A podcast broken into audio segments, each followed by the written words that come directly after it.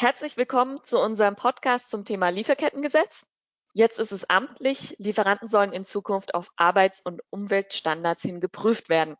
Denn die Bundesregierung hat im Juni das neue Lieferkettengesetz beschlossen und das bedeutet, Unternehmen müssen jetzt handeln. Welche Änderungen genau erforderlich sind um das Gesetz zu erfüllen und wer wann wie betroffen ist und vor allem, wie Sie existierende Technologien zur Umsetzung der Anforderungen nutzen können. Das erfahren Sie heute bei uns in dem Podcast. Mein Name ist Paula Müller. Ich bin Consultant bei Comach und täglich hautnah dran an diesem Thema, denn wir verwirklichen Projekte bei zahlreichen großen Unternehmen der Fortune 500. Bei mir ist mein Kollege Michał Katzperik. Äh, er arbeitet ebenfalls als Consultant und ist studierter Jurist, was ihn äh, qualifiziert für dieses Thema. Das bedeutet, wir möchten heute mit ihm eine kleine Checkliste durchgehen, um zu sehen, äh, was alles zu tun ist. Und ich denke, Sie werden äh, ja realisieren, dass es gar nicht so aufwendig ist am Ende und wir können bei jedem Punkt einen Haken dahinter setzen. Dann würde ich einfach mal äh, beginnen mit der Frage, oder mit den typischen Fragen, die sich Unternehmen jetzt stellen. Was kommt genau auf uns zu? Welche Auswirkungen hat denn das neue Lieferkettengesetz? Mihau. Was auf äh, uns zukommt, äh, was das äh, Gesetz angeht. Also ziemlich viele Pflichten haben jetzt äh, äh, die äh, deutschen Unternehmen zu erfüllen, vor allem die Kontrolle von den Lieferanten. Und das sind nicht nur die unmittelbaren Lieferanten, mit denen man so in einer engen Bindung steht. Also das ist eine ganze Kette, ganze Reihe von Pflichten vom Aufwand, äh, den man leisten muss. Ne? Mhm. Das ist, klingt auf jeden Fall nach einer sehr großen Herausforderung. Wer ist denn wann vom Gesetz betroffen? Ja, also äh, das Gesetz tritt in Kraft sozusagen vom 1.1.2023. Äh, Zuerst äh, geht es um Unternehmen, die in Deutschland im Inland äh, mindestens 3000 Mitarbeiter haben, äh, wobei äh, was wichtig ist, äh, man zählt es am Kopf sozusagen und nicht nach Vollzeit- oder Teilzeitbeschäftigung. Dazu kommen auch äh, die Leiharbeitnehmer, wenn die im Unternehmen mindestens sechs Monate tätig sind. Das ist ab dem 1.1.2023. Äh, Ein Jahr später werden alle Unternehmen äh, mit erfasst, die ähm, mindestens 1000 äh, Mitarbeiter haben. Also äh, der Kreis, also Kreis wird sich äh, deutlich äh, quasi erbreiten. Ähm, plus, was wichtig ist und äh, was im Entwurf quasi nicht ähm, geregelt war, auch die ausländischen Firmen, die in Deutschland eine Zweigniederlassung haben, werden nicht erfasst. Also nicht nur Adidas, aber Nike auch zum Beispiel. Ne? Mhm. Okay, sehr gut. Jetzt stellt man sich natürlich auch die Frage, es gibt dieses Lieferkettengesetz, hm, es muss auf irgendeine Art und Weise kontrolliert werden, ob sich die Unternehmen daran halten. Wenn man mhm. den Anforderungen nicht äh, entspricht, was passiert denn dann? Welche Risiken und Strafen ergeben sich daraus? Ja, also man wird bestraft und das wird, äh, das kann tatsächlich ziemlich äh, heftig sein. Also vor allem Bußgelder. Das kann sogar bis zu zwei Prozent des globalen Umsatzes des Unternehmens sein. Also wenn wir uns vorstellen, ein großer Konzern, äh, dann zwei Prozent des globalen Umsatzes ist ja schon ähm, ziemlich viel. Also äh, die Bußgelder mussten immer äh, quasi äh, entsprechend angepasst werden äh, nach der Schwere der Verletzung sozusagen. Ähm, das ist eine Sache, also ziemlich hohe Bußgelder von den Firmen. Äh, die andere Strafe sozusagen ist dann der Ausschluss von äh, vom Vergaberecht von öffentlichen Ausschreibungen bis sogar auf äh, drei Jahre. Also das ist ja schon, das ist ja schon ziemlich viel, muss man sagen. Ja, das gibt auf jeden Fall zu bedenken. Und ich glaube, wir sollten uns nicht nur äh, Strafen anschauen, aber auch, wie sich denn das Lieferkettengesetz auf das äh, tägliche Geschäft und auch den Wettbewerb zwischen der Firmen auswirkt. Was denkst du?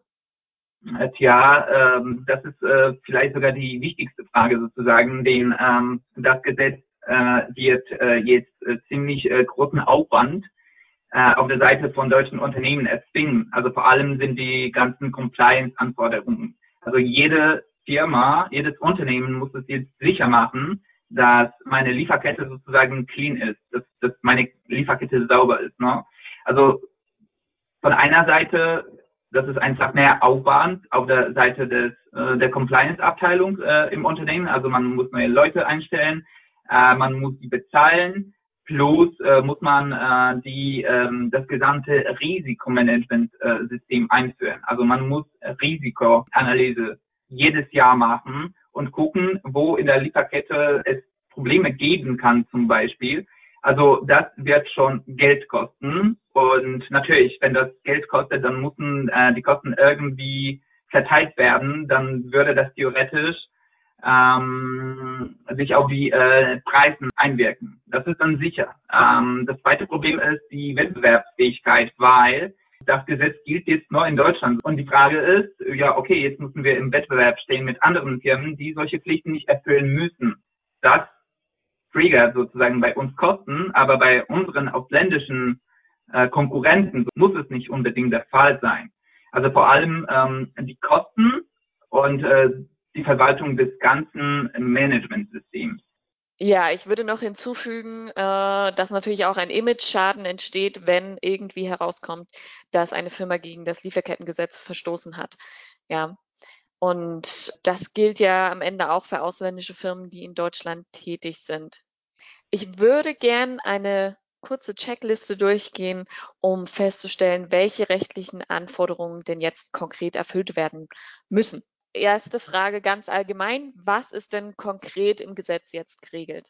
Äh, was so konkret im Gesetz geregelt ist, das sind ja einfach die Pflichten auf der Seite von Unternehmen, was sie machen müssen, um äh, Menschenrechtsverletzungen oder Umweltschädigungen auszuschließen oder zu minimieren. Also das ist eine ganze Reihe von Pflichten, sogenannte neun Gebote kann man sogar sagen.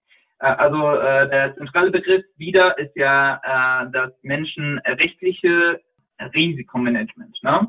Vor allem äh, die erste Pflicht ist, dass die Unternehmen eine menschenrechtliche äh, Risikoanalyse jedes Jahr machen müssen. Also die müssen die ganze Kette, sozusagen, äh, also die ganze Lieferkette sozusagen jetzt überprüfen auf irgendwelche äh, Risiken sozusagen. Das ist ja schon viel Aufwand. Ähm, die andere Pflicht ist zum Beispiel, dass die Firmen müssen einen Menschenrechtsbeauftragten, so einen Ombudsmann ähm, bei sich haben. Das kann äh, sogar eine Person sein, die im Vorstand des Unternehmens ist oder unmittelbar äh, mit dem Vorstand quasi dann arbeitet. Das ist die andere Pflicht. Noch eine andere Pflicht ist zum Beispiel, dass entsprechende Berichtswege müssen geschaffen werden. Also Whistleblower-Systeme oder Hinweisgebersysteme, dass alle Verletzungen, die vorkommen oder die vorkommen könnten oder sowas, dass die sicher, anonym und so weiter und so fort gemeldet werden können. Auch hier kommt die äh, Rolle von IT in Frage. Jemand muss nämlich äh, so ein System ähm, in der Firma ähm, umsetzen. Diese Pflicht zum Beispiel. Was noch? Die Unternehmen müssen die ganze Dokumentation immer aufbewahren. Das ist alles transparent ist. Wenn eine behördliche Kontrolle kommt, dass die Behörde einfach Einsicht in die Dokumente hat und aufgrund äh, von den Dokumenten zum Beispiel wird man das Sorgfaltsniveau sozusagen ähm, einschätzen. Also das sind ja äh, quasi die äh, wichtigsten Pflichten, wobei wichtig ist, es ist nicht so, dass ähm, die Unternehmen das irgendwie garantieren müssen, dass es zu einem Erfolg kommen soll. Hier muss die Unternehmen nur quasi äh, das Sorgfaltsniveau einhalten, um sich nicht haftbar ähm, zu machen. Also das sind ja quasi die größten und die wichtigsten Pflichten. Mhm. Ja, ich glaube vor allem der letzte Punkt äh, kann bei vielen oft zu Missverständnissen führen. Und ähm, eine zentrale Frage, äh, darauf bezogen ist ja auch, wann ist denn das eigene Handeln als angemessen angesehen? Sehr gut. Ähm, das ist ein unbestimmter Begriff, der äh, mit äh, weiteren unbestimmten Begriffen sozusagen äh, ergänzt wird. Also, ähm, das Handeln ist angemessen, zum Beispiel in dem Fall, wenn ich ein Einflussvermögen quasi auf meine Lieferanten habe. Also ist ja schwer zu erwarten. Zum Beispiel, wenn ich äh, wenn ich äh, nicht irgendwie ökonomisch oder wirtschaftlich viel mächtiger als mein Lieferant bin, dass ich äh, da Sachen zum Beispiel erzwingen kann. Oder manchmal könnten solche Sachen sogar unmöglich sein. Ne? Also angemessen, äh, das ist jetzt ein äh, ziemlich ähm, ein ziemlich äh, großes äh, Fragezeichen und mal sehen, wie sich das ähm, äh, in der Praxis äh, sozusagen ähm, weiterentwickelt. Ne? Also das ist ja ein äh, großes Fragezeichen, äh, was hier angemessen tatsächlich heißt, wenn es zu einer Verletzung kommt. Also zum Beispiel, lass uns einen annehmen, mein Lieferant betreibt einen Steinbruch oder so. Äh, ich kaufe da Stein ein oder so und mir ist bewusst oder es kann so sein, dass die zum Beispiel Menschen, die da arbeiten, die haben keinen ähm, keine entsprechende äh, Kleidung ähm, für die Arbeit. Ne? Und was wäre jetzt angemessen? Also soll ich jetzt, äh, keine Ahnung, hier Kleidung kaufen und die äh, zwingen, die Kleidung quasi zu benutzen oder ähm, soll ich mich nur da quasi vertraglich irgendwie absichern, dass mein äh, Lieferant auf solche Sachen dann reagiert? Soll ich ihm nur mitteilen, dass ich mir, äh, dass, dass ich mir sowas wünsche? Oder äh, soll ich dann irgendwie ähm, mehr Arbeit leisten in die Richtung, dass das Risiko minimiert wird oder so? Dass solche Präventionsmaßnahme vorgenommen wird. Ne? Und wenn es zu einer Verletzung kommt, kommt zu einem Verstoß, dann welche Abhilfemaßnahme. Ne? Also äh, das, äh, das Wort angemessen hier schafft äh, ziemlich viel Unsicherheit. Mhm. Ja, damit im Zusammenhang steht äh, ja auch die Dokumentation dieser ganzen Prozesse. Ähm, inwieweit muss ein Unternehmen denn äh, solche Vorgehen dokumentieren? Ja, also äh, hier wichtig ist die Transparenz, dass alles so transparent wie möglich ist. Und ich kann es mir gut vorstellen, dass bei einer Kontrolle die Behörde äh, wird das nicht quasi zugunsten des Unternehmens sehen, wenn da irgendwelche Missstände gibt. Also alles muss im vollen Umfang sozusagen dokumentiert werden. werden. Äh, und das ist ja quasi äh, das Ziel, das man sich ähm, vornehmen soll.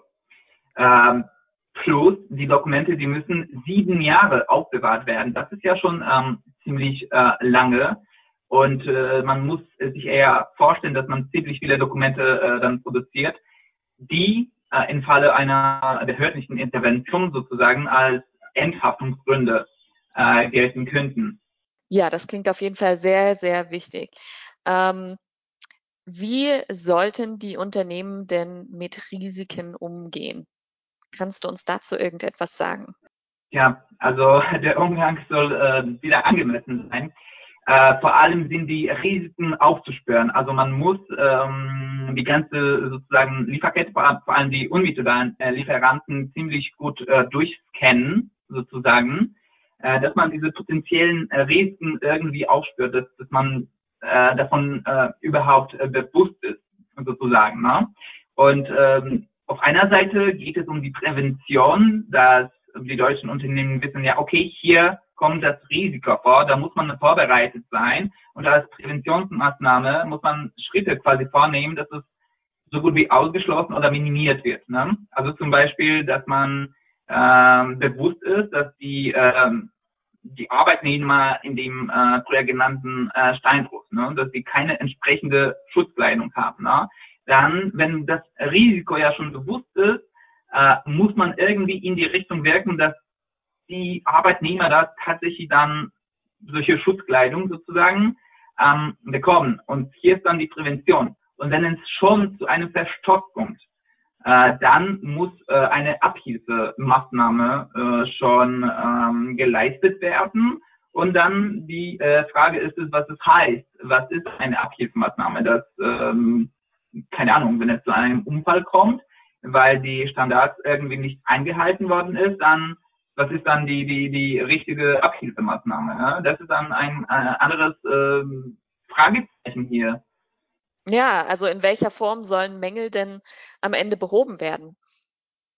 Mhm. Ja, äh, eine sehr gute Frage. Also hier ist das Gesetz äh, irgendwie nicht so konkret. Äh, man muss sich dann vernünftig äh, quasi vorstellen, was es ähm, sein könnte, aber was es tatsächlich ist, ähm, keine Ahnung. Okay. Und ähm, was denkst du, wie werden Behörden das denn, das Einhalten dieser gesetzlichen Anforderungen überhaupt kontrollieren? Äh, ja, vor allem äh, hat die äh, Behörde Einsichtsrechte und die Unternehmer äh, sollen äh, im Falle einer Kontrolle echt äh, helfen, also mitmachen. Ähm, sozusagen, also vor allem die Behörde äh, kann alle äh, Dokumente sich anschauen, vor allem die ähm, äh, Risikoanalyse, das wäre ja quasi das Hauptdokument in dem Fall. Ähm, tja, und äh, da die ganze äh, Geschichte von Menschenrechtsverletzungen und Umweltverstößen äh, so in der Lieferkette, dass, dass das Thema quasi so heiß ist und dass es dieses Gesetz so viele Emotionen weckt. Ähm, ich glaube, auf äh, der Seite der Behörde wird ja auch so gesellschaftlich sozusagen ziemlich viel äh, Druck stehen, äh, dass äh, eher zu erwarten ist, dass die äh, Behörde hier ziemlich skrupellos äh, wäre und wenn es zu solchen Kontrollen kommt oder sowas, ich glaube, die ganze äh, Gesellschaft wird das einfach ähm, ähm, den Prozess äh, quasi äh, verfolgen. Also wie die Behörden das kontrollieren werden, dann sicherlich, sie scheinen in die äh, Dokumente, die gespeichert werden müssen, ähm, ein und äh, was noch? Man kann interviewt werden, äh, verschiedene Audits äh, und Betretensrechte sind dann äh, bewahrt, dass das äh, dass die Behörde da quasi ziemlich gut mit der Munition bestückt ist, ne? Ja. Also ich glaube, ähm, dieses Thema ist wirklich sehr groß und wir könnten da noch ähm, sehr viel äh, intensiver uns damit beschäftigen. Äh, wir haben auch ein White Paper zu dem Thema geschrieben, wo noch einmal ähm, konkretere Regelungen aufgelistet werden. Aber ich glaube, es ist auch nochmal wichtig, dass wir uns jetzt anschauen, was kann denn konkret getan werden, um diese Anforderungen äh, umzusetzen. Äh, gibt es vielleicht bereits irgendwelche technischen Lösungen, die man dazu nutzen kann? Und äh, mit diesem Thema würde ich mich jetzt gern beschäftigen. Und zwar, äh, der erste Punkt äh, ist Vertragsupdates. Denn es empfiehlt sich im Rahmen des Lieferkettengesetzes entsprechende Klauseln in bereits existierende Verträge mit ihren Geschäftspartnern einzuführen. Das betrifft vor allem Audit- und Kündigungsrechte zugunsten der deutschen Unternehmen, genauso wie Freistellungsansprüche, Garantien oder Vertragsstrafen. Und Sie können sich vorstellen, äh, die großen Unternehmen, die ja betroffen sind von diesem Lieferkettengesetz, äh, die haben nicht nur ein paar Lieferanten. Wir selbst arbeiten mit Kunden, die 20, ähm, 30.000 Lieferanten oder sogar noch mehr haben. Und unser äh, ja, äh, Bereich oder in unserer Business Unit beschäftigen wir uns damit, diese 20 bis 30.000 oder mehr Lieferanten zu kontaktieren für den digitalen Austausch von Dokumenten. Also das betrifft äh, vor allem typischerweise Bestellungen, äh, Rechnungen, Lieferscheine, Warenempfangsbestätigungen, Transportanweisungen und so weiter.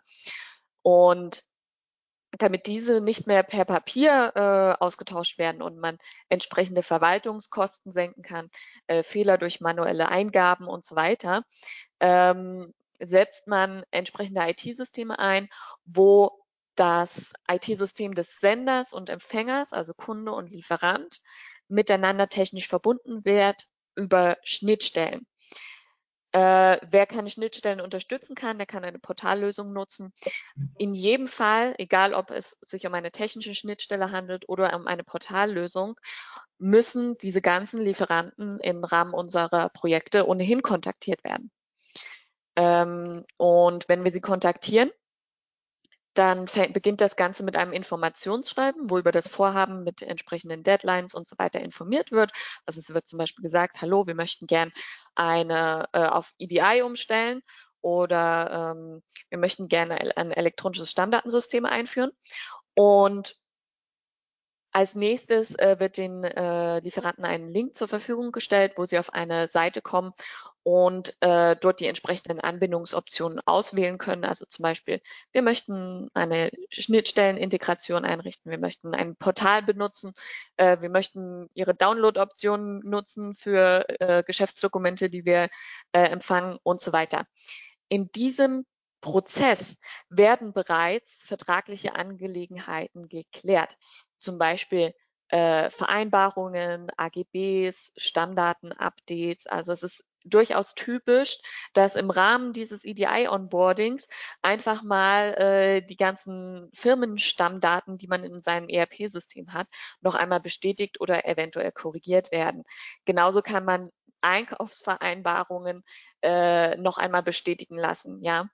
Und auf die gleiche Art und Weise kann man entsprechende ähm, Vertragsupdates im Rahmen des Lieferkettengesetzes beim Onboarding für äh, EDI und Stammdatenmanagement einfach in den Prozess einfließen lassen, damit ähm, man, wenn man ohnehin schon alle 20.000 Lieferanten kontaktiert, äh, man gleich diese vertraglichen Updates mit einbindet. Ja.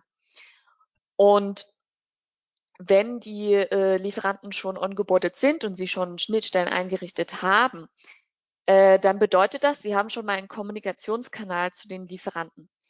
Und über diesen äh, Kommunikationskanal können Sie entsprechende Mitteilungen versenden und qualifizierte Vertragsupdates durchführen. Momentan läuft das so, wir haben äh, unsere Kunden haben mit uns ein Projekt durchgeführt um elektronische Dokumente mit ihren Kunden aus, äh, mit ihren Kunden und Lieferanten auszutauschen. Und wenn sich die Einkaufsbedingungen eines Kunden zum Beispiel aktualisieren, dann werden bereits diese EDI-Portale genutzt, um alle Lieferanten über diese Updates zu informieren. Denn wir haben am Anfang ein Stammdaten-Update durchgeführt. Das heißt, wir wissen, welche äh, E-Mail-Adresse aktuell ist und genutzt wird. Und ähm, das heißt, wir können in dem Portal, aber auch per E-Mail äh, Aktualisierungen von Einkaufsbedingungen in äh, massenhaft rausschicken und uns auch über das Portal bestätigen lassen. Äh, zum Beispiel, wenn eine Firma ihre Firmenstammdaten aktualisieren möchte, äh, wird das auch bereits über ein EDI-Portal gemacht. Und zwar äh, reicht uns nicht nur aus, dass eine äh, ein Vertrag oder Firmendaten bestätigt werden, sondern man muss äh, bei einem Stammdatenupdate auch eine Bestätigung, eine schriftliche Bestätigung anhängen. Die lädt man einfach hoch auf dem Portal. Das kann ein Handelsregisterauszug sein, das kann eine Bestätigung der Geschäftsführung äh, sein, die entsprechend signiert wurde. Und das heißt, diese äh, Dokumente werden aktuell schon in unseren Projekten äh, auf das Portal hochgeladen, als nächstes an unseren Kunden weitergeleitet. Ähm, er, wir können eine technische Überprüfung dieser Dokumenteninhalte erst einmal durchführen und natürlich zusätzlich manuelle Workflows äh, einführen, bevor so eine Stammdatenaktualisierung tatsächlich im ERP-System durchgeführt wird.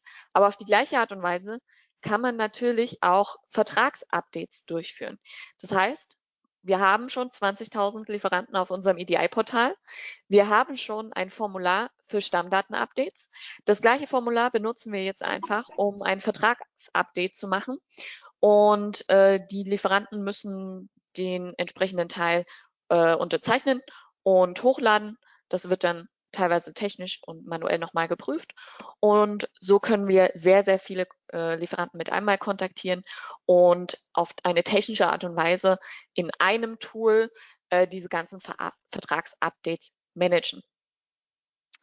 Genau. Äh, manchmal gibt es da ja noch ein bisschen ein Hin und Her und äh, Verhandlungen. Das äh, kann auch schon über existierende IT-Lösungen im Bereich EDI und Stammdatenmanagement äh, durchgeführt werden. Denn in unseren Portalen zum Beispiel existieren bereits äh, Standard-Anfragetools. Ähm, wir haben einmal so ein Chat-Modul in beiden Systemen, also Stammdatenmanagement und äh, EDI. Und über dieses Chat-Modul können sich Lieferanten und Kunden miteinander unterhalten. Es gibt aber auch Standardanfragen, zum Beispiel, ähm, äh, wir haben eine Preisdifferenz festgestellt. Äh, die Bestellung stimmt nicht oder äh, die Rechnung stimmt nicht mit der Bestellung überein. Das sind solche Standardanfragen, die man über EDI schicken kann. Und genau so könnte man auch äh, Standardanfragen äh, kreieren für Vertragsupdates oder andere Themen im Rahmen des Lieferkettengesetzes. Äh, Im bei dem Austausch von Produktdaten zwischen Lieferanten und Kunden haben wir ebenfalls solche Standardanfragen, zum Beispiel zur Korrektur oder Aktualisierung von Produktdaten, sogar für Preisverhandlungen, Vorschläge, ähm, wo, wo es wirklich auch so ein Hin und Her gibt und ein bisschen verhandelt wird. Und diese existierenden Tools und Formulare und Mechanismen kann man natürlich ausnutzen, um ähm, genauso die Vertragsupdates äh, und Vertragsverhandlungen durchzuführen. Das hat halt den Vorteil, dass wir alle 20.000 Lieferanten schon in diesem Tool haben. Und ähm, das macht es sehr viel einfacher, diese ganzen Vertragsverhandlungen durchzuführen. Genau. So, das heißt, einmal ähm, haben wir äh, die Möglichkeit im Onboarding äh, Vertragsupdates durchzuführen und dann aber auch im laufenden Prozess. Genau. Ähm, ein weiterer Vorteil ist, wir können hier auch äh, über, oder wir haben schon Ansprechpartner, unsere Lieferanten über äh, unsere EDI und MDM-Systeme. Und man kann auch, oder es gibt die Möglichkeit, auch Lieferanten, die nicht in, äh, auf diesen Systemen ongeboardet sind, einzubinden. Äh, in diesem Fall schickt man zum Beispiel eine E-Mail ähm, dort steht drin, wir möchten gerne Vertragsupdates durchführen und so weiter. Äh, dort gibt es einen Link. Mit, durch diesen Link kommen die Lieferanten auf das EDI-Portal und müssen dort einen Fragebogen ausfüllen. Da kann zum Beispiel nachgefragt werden, ähm, auf welche Art und Weise möchten Sie, dass wir gerne mit Ihnen kommunizieren über diesen Vertrag? Wer ist denn der Ansprechpartner bei Ihnen? Äh, und so weiter. Und das machen wir im EDI-Bereich bereits äh, für äh, spezielle Rechnungsbestätigungen und ähnliches. Ja, also der Mechanismus existiert wieder bereits und wir können ihn auch für das Lieferkettengesetz benutzen. Äh, ein weiterer Vorteil, der sich daraus ergibt, dass wir existierende Systeme benutzen, ist, dass wir äh, hier auch bestimmte Monitoring-Funktionen haben. Das heißt, es, es gibt schon die Mechanismen, die äh, auswerten, wie viele Lieferanten haben sich schon gemeldet, in welchem Schritt des von uns definierten Prozesses befinden sich die Lieferanten bereits oder gerade. Und man kann auch automatische äh, Benachrichtigungen an ein eigenes Team oder an den Lieferanten einrichten, um mitzuteilen, hey, äh, hier gibt es eine neue Nachricht, wir wollen ein äh, Vertragsupdate machen oder ähm, zum Beispiel eine Erinnerung an, in, an ein internes Team, dass ein manuelles äh, ja, Update oder ein Telefonanruf äh, für einen Lieferanten gemacht wird, der sich halt äh, für längere Zeit gar nicht gemeldet hat, ja. Genau. Das heißt, wir benutzen das existierende Netzwerk, was wir uns aufgebaut haben, als wir äh, EDI und äh, MDM eingeführt haben für das Un Un Unternehmen, um mit unseren Lieferanten zu kommunizieren und alle relevanten äh, vertraglichen Angelegenheiten zu klären. Das ist ein Punkt, äh, zum Thema Vertragsupdate. Aber es ist auch noch extrem wichtig, dass wir uns anschauen, welche Informationen existieren bereits, um unsere Lieferanten zu prüfen oder ähm, entsprechende äh, Warnungen einzurichten. Denn da gibt es bereits sehr, sehr viele Quellen, die Sie äh, nutzen können. Es gibt ähm, verschiedene äh, Zertifikate und Datenbanken, die äh, und, äh, Unternehmen erfassen, ähm, welche zum Beispiel un unzuverlässige Zertifizierungen listen. Oder es gibt Datenbanken, die über bestimmte Vorfälle, ähm, die relevant für das Lieferkettengesetz sind, äh, entsprechend darüber informieren. Und ähm, das Positive an diesen Datenbanken ist, dass diese Informationen in strukturierter Form verfügbar sind. Das heißt, wir können eine Schnittstellenintegration mit diesen Datenbanken machen um äh, in nahezu Echtzeit und ohne Medienbrüche und automatisiert äh, Informationen über Vorfälle und ähm, irgendwelche unzulässigen äh, Aktivitäten zu erhalten. Und das Ganze können wir auch mit der EDI-Plattform oder MDM-Plattform verbinden, denn auf EDI und MDM haben wir die äh, aktuellsten Informationen über unsere Lieferanten. Im ERP-System haben Sie alle Lieferanten gelistet, aber nicht, Sie haben nicht unbedingt ähm, Geschäftsvorgänge mit all diesen Lieferanten.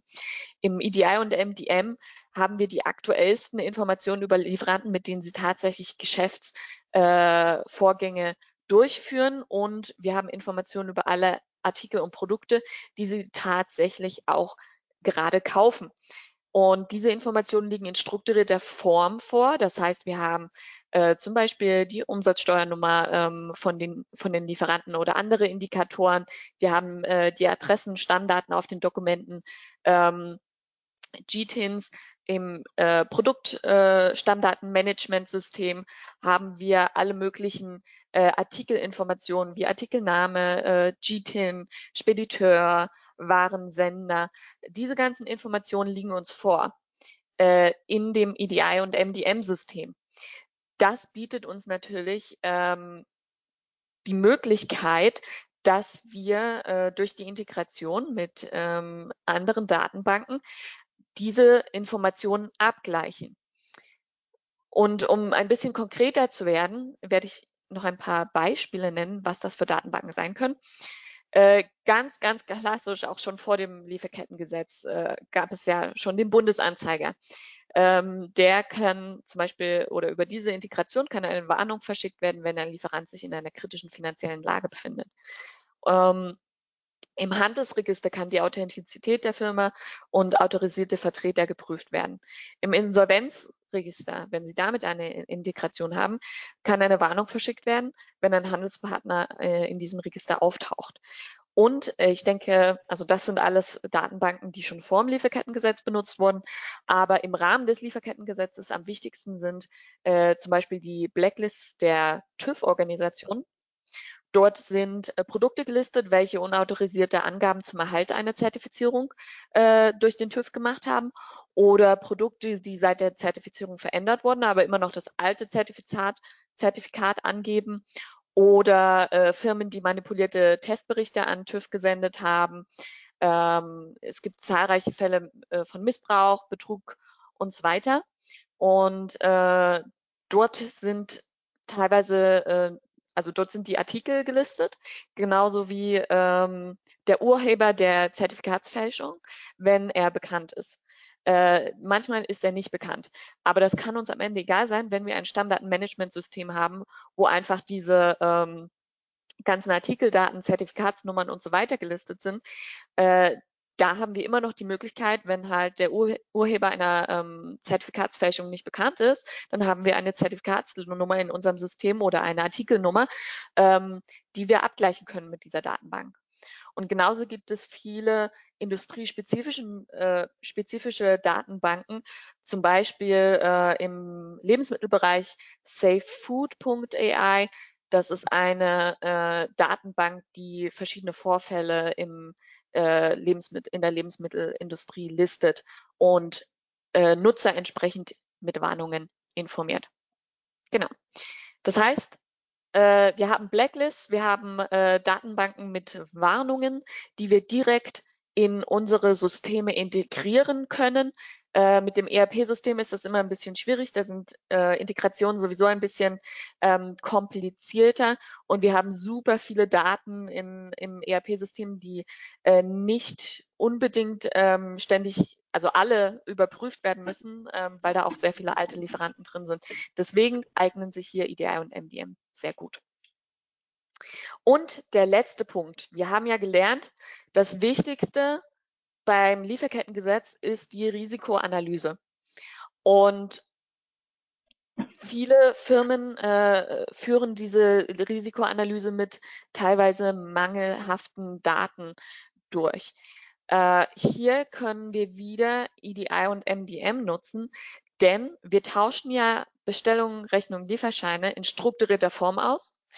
Äh, strukturiert bedeutet, wir haben alle Informationen der Dokumenteninhalte äh, in einem Format, in einer Datei aufgelistet. Äh, das gibt uns die Möglichkeit, diese Daten auch entsprechend äh, zu überprüfen. Das wird ohnehin schon gemacht, weil äh, wir überprüfen ja die Dokumenteninhalte, während die Dokumente über, äh, übertragen werden. Das heißt, wir führen mathematische Prüfungen durch, kaufmännische Prüfungen, äh, damit der Aufwand der Dokumentenprüfung, zum Beispiel der Rechnungsprüfung, am Ende ähm, durch Automatisierung reduziert wird. Und genauso kann man äh, basierend auf diesem Dokumentenfluss, ähm, der ständig hin und her geht, entsprechende Berichte erstellen oder Reports. Ähm, es gibt bereits bestimmte Standardberichte, äh, schon Standardformate, zum Beispiel in Be Bezug auf Zahlungen, Vertriebskennzahlen und so weiter.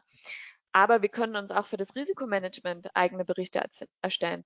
Zum Beispiel ähm, können Sie sich aufstellen lassen, welche äh, Lieferanten haben wir in den letzten, sagen wir, sechs Monaten äh, genutzt. Ähm, aus welchen Ländern kommen die Lieferanten? Wir können das auf Produktebene durchführen. Also äh, zum Beispiel, wir haben ein bestimmtes Produkt oder eine bestimmte Warengruppe. Welche Lieferanten haben wir denn für dieses Produkt oder für diese Warengruppe? Aus welchen Ländern kommen diese Lieferanten? Und ähm, das geht in, in den Bereich äh, der, dieser ganzen Diskussion über ähm, Single Sourcing, Multisourcing, Source Sourcing, denn man muss immer in Betracht ziehen, wenn ein Lieferant, also wenn wir nur wenige Lieferanten für ein Produkt haben und die kommen vielleicht sogar alle aus einem Land und ähm, wir stellen fest, dass dort Verstöße gegen das Lieferkettengesetz äh, passieren, dann brauchen wir Ausweichmöglichkeiten. Aber die meisten Firmen wissen gar nicht, äh, welche Produkte sie wirklich nur von sehr wenigen Lieferanten beziehen. Und am besten braucht man so eine Art Diversität, also man braucht immer Ausweichmöglichkeiten. Und dafür braucht man erstmal eine Übersicht darüber, äh, welche Lieferanten haben wir überhaupt für welches Produkt, aus welchen Ländern kommen die, äh, welche Importeure haben wir, welche Spediteure haben wir. Und das ist ein sehr, sehr essentieller Bestandteil des, der Risikoanalyse. Ähm, je mehr Diversität an Lieferanten und Ländern sie haben, desto weniger äh, oder desto, desto, na, nochmal, je weniger Diversität an Lieferanten und Ländern sie haben, desto weniger Ausweichmöglichkeiten gibt es im Falle eines Vorfalls es gibt ja den allgemeinen Trend, dass man EDA und MDN jetzt nicht mehr nur zum Austausch benutzt, um äh, Bestellungen, Lieferscheine, Rechnungen, Produktstammdaten und so weiter von äh, Lieferant zu Kunde, Kunde, Lieferant zu schicken, sondern wir haben hier eine riesige Datenbank, die wir nutzen sollten. Und wie gesagt, es gibt schon Standardberichte. Wir haben auch viele Kunden, die ihre ganz eigenen äh, Berichte über unsere EDI-Services erstellen lassen. Ähm, der Vorteil ist, die, die Informationen sind immer aktuell. Äh, hier haben wir wieder das Problem, dass im ERP-System teilweise auch sehr äh, alte Lieferanten mit drin sind, mit denen wir gar keine Geschäftsbeziehungen mehr haben. Und dieses Problem haben wir bei EDI und MDM nicht. Deswegen äh, sollten Sie wirklich darüber nachdenken, wie können Sie am besten diese Risikoanalyse durchführen? Wo bekommen Sie denn die Informationen her, welche Lieferanten Sie haben, ob es Ausweichmöglichkeiten gibt und so weiter. Genau. Dann wären wir äh, schon am Ende des Podcasts. Es war relativ viel Inhalt. Sie können gern alles noch einmal äh, schriftlich nachlesen. Sie können uns eine E-Mail schreiben über äh, Lieferkettengesetz.comach.de, Comach, C-O-M-A-R-C-H. Und Sie können auch die entsprechende Checkliste herunterladen oder das White Paper. Das White Paper kann ich sehr empfehlen, denn dort haben wir nochmal ganz konkrete Regeln im Lieferkettengesetz aufgelistet und alles, was ich Ihnen gerade erzählt habe zur Anwendung von äh, Technologie, äh, können Sie dort nochmal nachlesen. Dieses White Paper können Sie auf Comach de slash Lieferkettengesetz herunterladen. Comar, C-O-M-A-R-C-H. Mm, wenn Sie Fragen haben, können Sie uns natürlich gern jederzeit dazu kontaktieren. Dann ja, bedanke ich mich bei Mihau, äh, dass du uns unterstützt hast und gehen wir jetzt gemeinsam an.